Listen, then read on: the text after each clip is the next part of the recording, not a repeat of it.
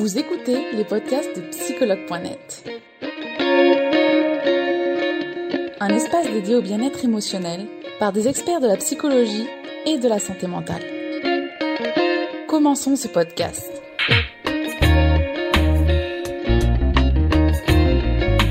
J'espère que vous allez tous bien. On va commencer donc ce direct sur la sexualité. Je vous rappelle que je m'appelle Charlotte Ferrari, je suis la community manager de psychologue.net et qu'aujourd'hui je vais vous donner la parole à Laura Chirco sur la sexualité.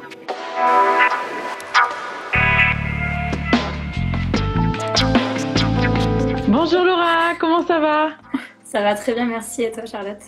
Ça va très bien, merci. Donc euh, aujourd'hui, on est ensemble pour euh, un direct un peu différent de d'habitude, puisque c'est vrai qu'on va répondre directement à des questions que des, que des utilisateurs ont posées en story. Ça marche. Donc euh, voilà, un peu un nouveau format. On, va voir si les utilisateurs sont d'autant plus intéressés. je vais te demander de te présenter comme toujours. Ça marche.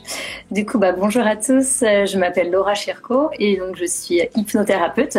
J'ai été formée donc, euh, peu importe que j'ai été formée, en tout cas, je suis formée avec une hypnose euh, qui s'appelle l'hypnose ericksonienne et aussi en PNL, en programmation neuro-linguistique. Donc, je propose des, formats, des, des, consultations, je vais y arriver, euh, dans le 18e et aussi donc en visio grâce à psychologue.net pour euh, bah, pouvoir consulter n'importe où. Et je propose aussi bah, des ateliers à la méditation et des formations à l'auto-hypnose. Voilà. D'accord, merci Laura, super, euh, superbe euh, présentation. Donc on va commencer euh, ce direct sur la sexualité, un thème un peu un peu houleux, un peu particulier, mais dont il est intéressant de traiter aussi et qui intéresse. donc n'hésitez pas, surtout donc vous-même si vous avez des questions utilisateurs, à, à, les poser directement aussi en ligne. On en pochera quelques-unes, notamment à la fin. Euh, donc d'abord la sexualité, euh, Laura, pourquoi on en a envie, voire besoin, et surtout est-ce que c'est normal? Je vais essayer de répondre au, mieux possible. Ce qui est important de savoir, c'est que déjà, on peut vivre sans, sans sexe, puisque bah, des fois, on a des périodes où pendant euh, plusieurs temps, bah, voilà, on a des périodes d'abstinence. Donc ça montre que c'est pas un besoin en tout cas qui est, qui est vital. Souvent en fait, on a plusieurs envies et ce sont ces envies qu'il va falloir aller identifier pour un petit peu connaître un peu plus la motivation. C'est-à-dire que ça peut être d'ordre physique, tout simplement. C'est-à-dire bah, pour mieux dormir, pour être plus détendu, pour prendre du plaisir. Ça peut être d'ordre émotionnel, euh, c'est-à-dire que bah on a envie du coup de se connecter à l'autre personne. Ça peut être une façon de s'engager, ça peut être une façon aussi de dire je t'aime, de dire pardon. Ça peut être aussi par intérêt, bah tout simplement faire un enfant. C'est vrai. Voilà. Euh, alors après, il y a d'autres intérêts. Hein. Il y en a, ça peut être pour monter des échelons, pour, pour devenir adulte, pour se venger. Ça, va, ça peut être plein, plein, plein d'intérêts. Et ça peut être aussi de, lié à une insécurité, c'est-à-dire euh, bah, parfois on va faire l'amour parce qu'on a besoin euh, bah, de se sentir aimé, désiré, désirable, parce qu'on a une peur de l'abandon, etc. Donc ce qui est important de savoir, c'est que c'est souvent en fait une envie qui va être physique en premier, et si c'est un besoin, c'est souvent caché en fait derrière. D'accord. Voilà. Mais faut, c'est mieux d'être honnête avec soi finalement et de savoir quel besoin ça vient combler. Exactement. Et la question, est-ce que c'est normal? Euh, bah, Tout dépend encore une fois, euh, bah, déjà si on en est conscient ou pas. Tout dépend en fait de l'obsession, j'ai envie de dire. Est-ce que ça devient euh, bah, du coup un besoin et pas une envie? Et si ça devient un besoin finalement, en effet, c'est qu'il y a peut-être un déséquilibre et c'est finalement le, le, le, sexe qui devient le symptôme et qui, euh, qui nous montre qu'il y a quelque chose de déséquilibré mais qui est finalement caché derrière. D'accord. Donc on en revient finalement ouais, à cette même chose, savoir quel besoin se cache derrière. Mais voilà. Est-ce que c'est normal finalement? C'est une question. Hein, c'est vrai qu'elle est très très ambiguë cette question. Mais euh, ben, il y a de toute façon, euh, c'est compliqué de dire si quelque chose est normal ou non. Je peux pas répondre exactement. Chaque ressenti, ouais. Exactement, c'est trop général. Après, il faudrait voilà voir du cas par cas. Euh, Est-ce que c'est normal pour elle? Parce qu'encore une fois, tout dépend de euh, on va dire, de sa, euh, de sa fréquence. Si ça a toujours été comme ça, est-ce que c'est normal? Est-ce que du coup, ça pose la, on se pose la question parce que du coup, il y a un changement de fréquence etc., euh, etc. Mais ce qu'il faut se dire, c'est que normalement, ce n'est pas un besoin. Si ça devient un besoin et une obsession, comme en fait, on pourrait comparer ça presque à euh, consommer de la cigarette. Euh, euh, est-ce que du coup, bah, j'ai pas besoin normalement de fumer Si ça devient pour moi un besoin de fumer, c'est que il y a quelque chose derrière. Donc, pareil avec la sexualité. Si j'ai besoin tous les soirs d'avoir une relation, bah, finalement, c'est que en effet, il y a quelque chose derrière à aller voir. D'accord. Merci Laura donc d'avoir répondu à cette première question. On avait donc une deuxième question. Euh, cette question d'ailleurs a été euh, beaucoup posée et c'est pour ça qu'on l'a choisie. Alors est-ce que c'est normal de n'avoir que trois rapports par mois avec son partenaire?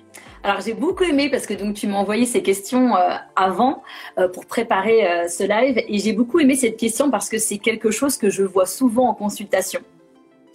J'ai beaucoup de femmes et beaucoup euh, plus de femmes que d'hommes, mais bon, encore une fois, c'est que pour mon cas, euh, qui nous se demandent voilà, est-ce que c'est normal? On fait l'amour que trois fois, alors qu'avant on faisait beaucoup plus, etc. Alors, ce qu'il faut savoir, c'est qu'il n'y a pas de normalité. Encore une fois, chaque couple, chaque personne va pouvoir trouver son équilibre, son rythme, vraiment, au sein du couple. On a tous donc du coup des envies différentes, des besoins qui peuvent être différents. Et donc, ça va être vraiment le couple à trouver son propre rythme. On est dans une société qui nous fait croire que bah, il faut avoir euh, euh, des rapports sexuels presque tous les jours pour que un couple puisse être euh, finalement être solide, pour qu'il puisse être durable. C'est ça en fait. Alors que c'est complètement faux c'est ce que tu, c'est ce que tu dis, Charlotte. Oui, finalement, on fait toujours, enfin, on fait souvent un lien, et d'ailleurs euh, même entre copines ou autres, du fait que avoir euh, avoir des relations sexuelles fréquentes euh, influerait sur une relation saine d'un couple, ce qui est, a rien à voir finalement. Ce qui est complètement faux. C'est-à-dire qu'il y en a qui pensent, bah comme on fait l'amour, c'est que dans notre couple ça va. Mais ça mm. peut être justement le contraire en fait, parce que on l'a vu, dans la première question, si on fait l'amour parce que la personne finalement, euh, elle a besoin euh, de sentir que la personne, elle est là physiquement, c'est-à-dire qu'elle a cette peur d'abandon. Finalement, si le couple trouve une autre manière de se sentir en sécurité, il y a peut-être moins besoin du coup de faire l'amour et juste de faire l'amour par envie physique cette fois-ci. Donc c'est vraiment important de de se dire que non, on peut très bien faire l'amour juste euh, une fois par mois et ça peut suffire parce que du coup, c'est plus un besoin qu'on vient combler, mais juste une envie de se retrouver.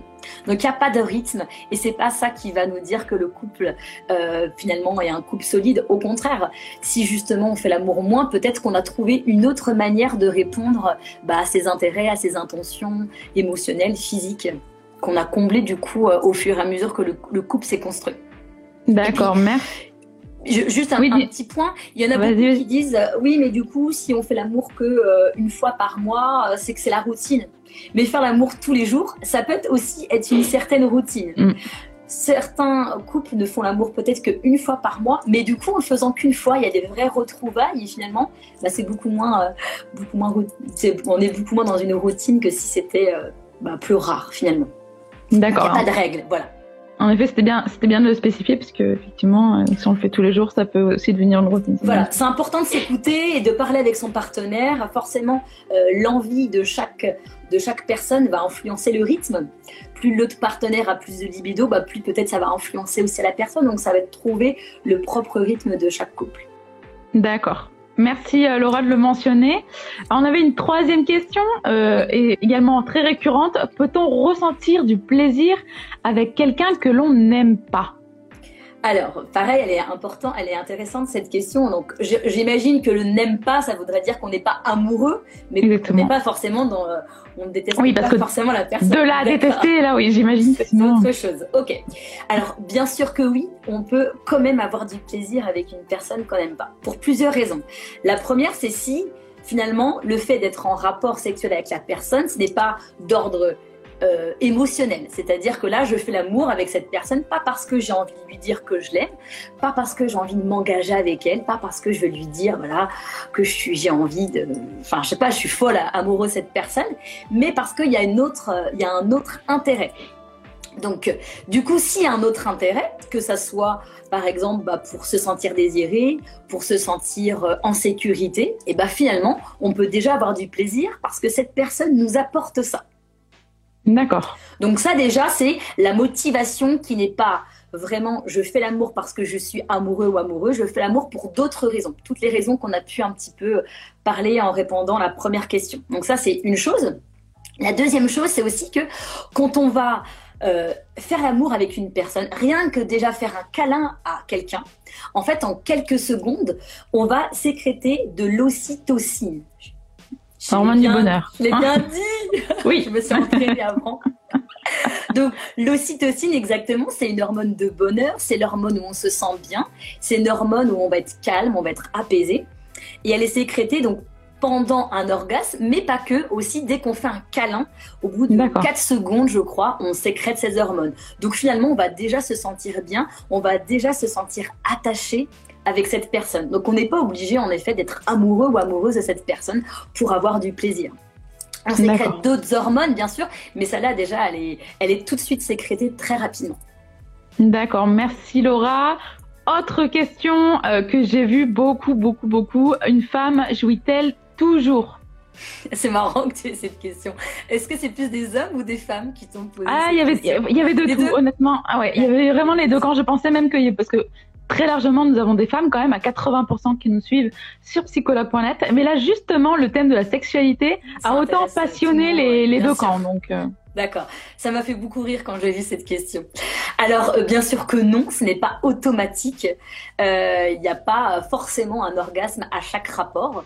D'ailleurs, c'est important de le rappeler aussi que quand on cherche à faire l'amour avec une personne, l'objectif, c'est pas forcément de faire jouir l'un ou les deux partenaires. C'est déjà, bah voilà, toutes ces raisons qu'on a pu évoquer et juste d'avoir une connexion. Il n'y a pas forcément d'orgasme et pas d'orgasme, pas forcément dire qu'il n'y a pas de plaisir. C'est vraiment deux choses séparées. D'accord. Non, la, femme ne va pas jouir à chaque fois, mais c'est pas pour autant qu'elle va pas prendre beaucoup de plaisir euh, tout le long en fait du, du partage du rapport. D'accord. Et d'ailleurs, donc la prochaine question, c'est un homme qui l'avait posée. Euh, un homme, alors un homme qui tient moins de 5 minutes sexuellement est-il un éjaculateur précoce? D'accord.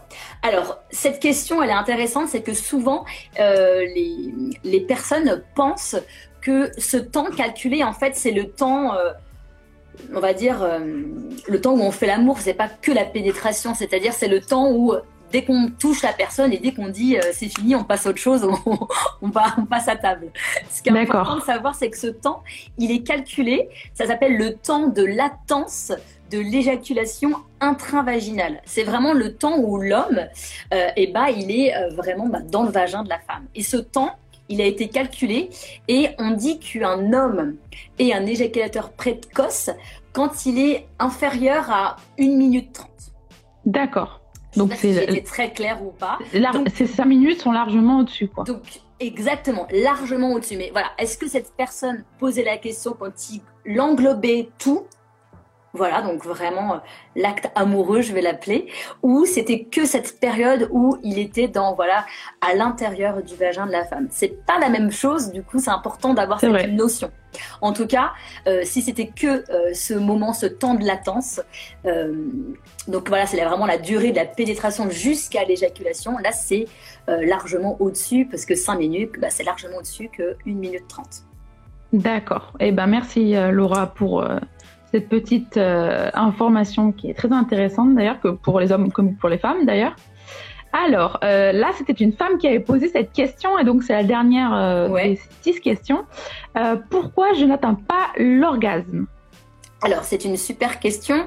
Alors, quand quelqu'un n'a pas, enfin, une femme n'atteint pas l'orgasme, puisque c'est la question, ça s'appelle donc de l'anorgasmie. Alors, il est dur à dire. Hein. Euh, en tout cas, il y a plusieurs euh, raisons en fait qui vont euh, provoquer cette, cet état. C'est-à-dire que c'est la femme en fait qui va pas atteindre le point culminant où il y a le plaisir en fait sexuel. C'est un état d'extase un petit peu. Il y a plusieurs raisons. Déjà, il faut savoir si c'est périodique. C'est-à-dire, est-ce que j'ai toujours eu, j'ai régulièrement eu des orgasmes et là, depuis un certain laps de temps, je ne l'ai pas.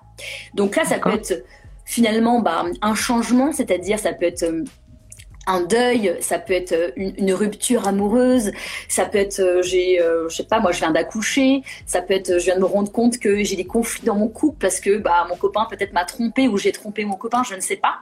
En tout cas voilà, est-ce qu'il y a un événement particulier qui va créer finalement eh ben une une perturbation qui empêche la femme? D'avoir un orgasme. Ça, c'est une première chose. La deuxième chose, c'est que parfois, bah, la femme ou même l'homme, peu importe, bah, ne se connaît pas totalement. C'est-à-dire qu'elle ne connaît pas finalement ses zones érogènes, elle ne sait pas finalement si euh, ce qu'elle aime plus, ce qu'elle aime moins.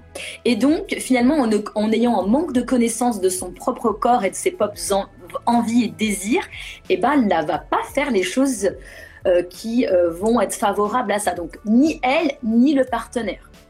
Alors, il y a, une, il y a un utilisateur qui demande si justement le stress peut provoquer ça aussi. Alors, j'allais en venir. Donc ça, c'est on va dire, c'est des choses plutôt générales, globales.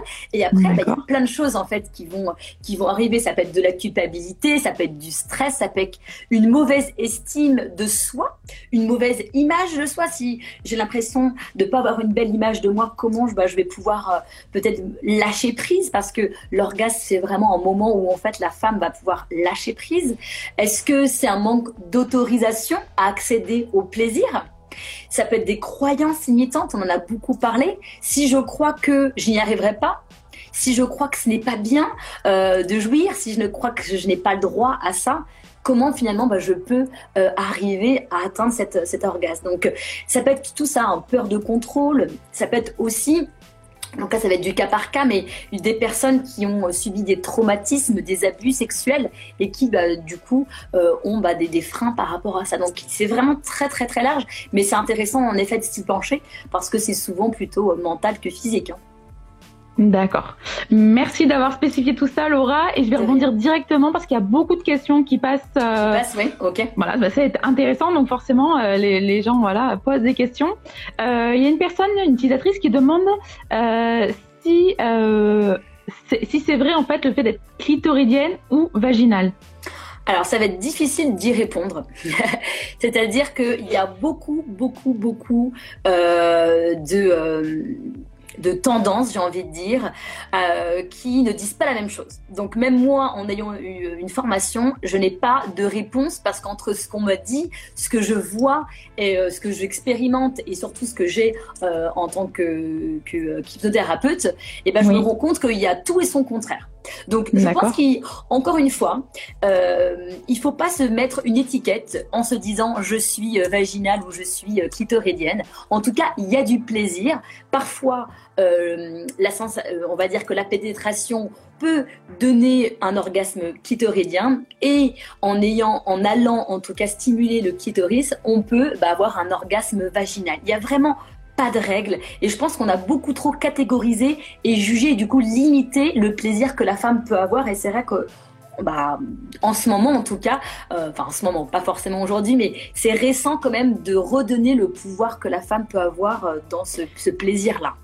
Exactement, parce que du coup, il y avait vraiment une méconnaissance avant sur le, clitoris, notamment où on disait que, bah, que la pénétration, c'était forcément la pénétration qui allait amener à l'orgasme, ce qui est complètement faux.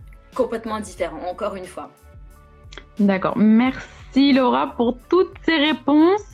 Alors, je vais regarder s'il y a encore euh, quelques questions en direct.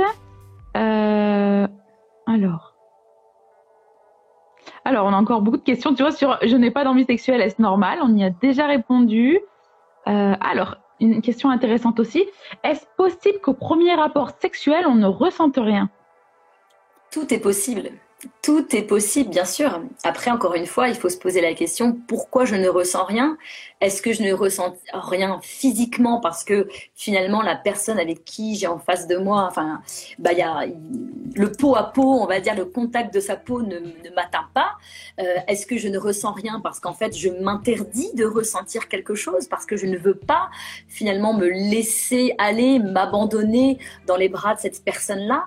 Il y a, voilà, il y a plein de questions qu'on peut se poser. Est-ce que c'est juste la bonne, pas la bonne personne? Est-ce que c'est moi qui ne suis pas finalement disposé, disposé, pardon, à ressentir du plaisir? Est-ce que c'est la période? Il y a tellement de questions qu'on se peut poser, mais bien sûr que c'est possible. Et parfois, on a une mauvaise expérience avec la, première fois avec cette personne et finalement au bout de X relations on se dit mais en fait c'est génial avec elle comme quoi c'est pas forcément la personne c'est nous c'est la, connexion avec les deux personnes c'est un tout vraiment D'accord. Mais il faut vraiment pas se, juger en disant que ça va être une catastrophe. Non.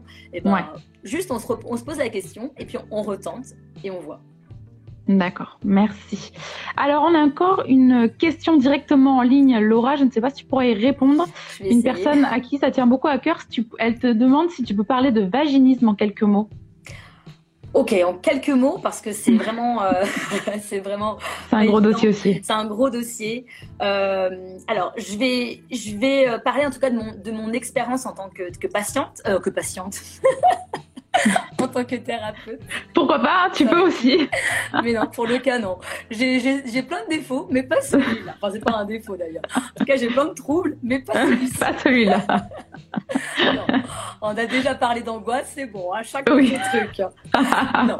Alors, du coup, j'ai eu une, cliente il n'y a pas très longtemps justement sur le vaginisme. Donc, le vaginisme, c'est une personne, qui, enfin, c'est une femme du coup, qui va en fait vraiment euh, consciemment et surtout inconsciemment, et eh ben, euh, on va dire bloquer son vagin, c'est-à-dire qu'il y a des muscles, il y a plein, plein, plein de muscles, et en fait, ça va vraiment contracter, contracter, contracter euh, bah, tous les muscles, finalement, pour empêcher la pénétration. Ça, c'est ça le vaginisme, vulgairement, ok? Donc, derrière ça, en fait, il y a plein de choses qui peuvent être à l'origine principalement, moi, les personnes que j'ai suivies sur ça, c'était des personnes qui ont été abusées. D'accord. Du coup, bah, finalement, pour voilà, qu'on qu y a un traumatisme et finalement pour protéger, finalement, se protéger, bah, créer ce mécanisme-là qui est bah, très protecteur en effet. Donc ça peut être ça. Ça peut être aussi des personnes qui finalement euh, ne sont pas ok avec leur sexualité, leur sexualité pardon. C'est-à-dire ce sont des, des femmes qui par exemple sont sont homosexuelles et donc ne comprennent pas pourquoi au moment de la pénétration, eh ben le vagin se contracte et crée ce vaginisme et empêche la pénétration.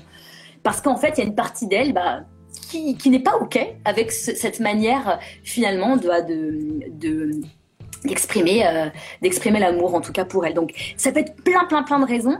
Euh, ça vraiment ça va être du cas du cas par cas encore une fois. Donc je sais pas si j'ai répondu euh, suffisamment à cette à la question par rapport à la personne qui t'a posé cette question. Après on verra le retour de détails voilà qu'elle qu'elle vienne m'en parler en privé parce que c'est vraiment très intime pour le coup. D'accord, oui, effectivement, que cette personne n'hésite pas à parler directement à Laura en privé. Alors, on va faire une dernière question parce que ça fait déjà une demi-heure de direct. Alors, euh, alors j'ai une personne ici qui a tout le temps mal pendant les rapports. Que faire Alors, déjà, s'il y a une douleur physique, la première chose, c'est d'aller consulter un gynécologue pour s'assurer qu'il n'y a pas une malformation, qui n'est pas quelque chose d'ordre physique. Ça, c'est la première chose. Euh, si euh, le gynécologue dit qu'il n'y a rien, là, ça veut dire que c'est plutôt du coup une douleur psychomatique, donc psychologique. Et en effet, c'est important de savoir pourquoi il y a une douleur. Est-ce qu'il y a une douleur parce que justement la personne euh, bah, peut-être se met, se stresse, donc se contracte et peut-être même a du vaginisme et du coup bah forcément c'est douloureux puisque bah les muscles sont tendus. Est-ce que elle a mal parce que euh, parce que bah en fait il y a une partie d'elle encore une fois qui n'est pas d'accord avec ça. Donc finalement il y a un conflit intérieur. Et donc du coup ça crée une douleur. Elle peut être physique elle peut être mentale la douleur. Mais en tout cas là j'ai l'impression que ça serait plutôt une douleur physique.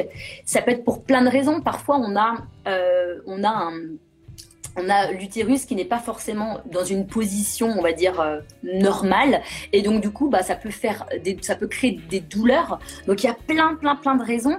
Est-ce que ces douleurs, elles sont permanentes avec tous les hommes ou est-ce que c'est avec que certains hommes? Parce qu'encore une fois, bah forcément, pendant la pénétration, en fonction de la taille du vagin et la taille du pénis de l'homme, bah on peut ressentir des douleurs aussi. Donc voilà, là, là j'aurais besoin d'avoir un peu plus d'informations si c'est vraiment quelque chose de général Est-ce que c'est que dans avec des personnes en particulier ou des moments particuliers? Et est-ce que si au niveau vraiment physique tout est ok Donc c'est important d'aller voir déjà en oui un gynéco. D'accord. Voilà. Eh ben, merci Laura. Il y a encore beaucoup de, questions en ligne, mais euh, je doute pas que tu sauras également y répondre euh, en privé. Bien sûr, avec grand plaisir, avec grand plaisir. En tout cas, si je peux y répondre, j'y répondrai avec grand plaisir.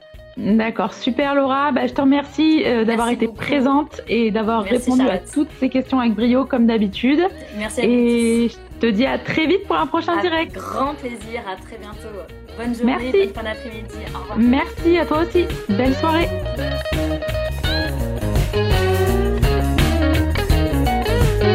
Nous espérons que vous avez aimé le podcast d'aujourd'hui. Souvenez-vous que tous ces sujets sont disponibles sur notre site psychologue.net et que vous pouvez également voir la vidéo complète sur l'Instagram TV sur psychologue.net. Rendez-vous dans notre prochain podcast.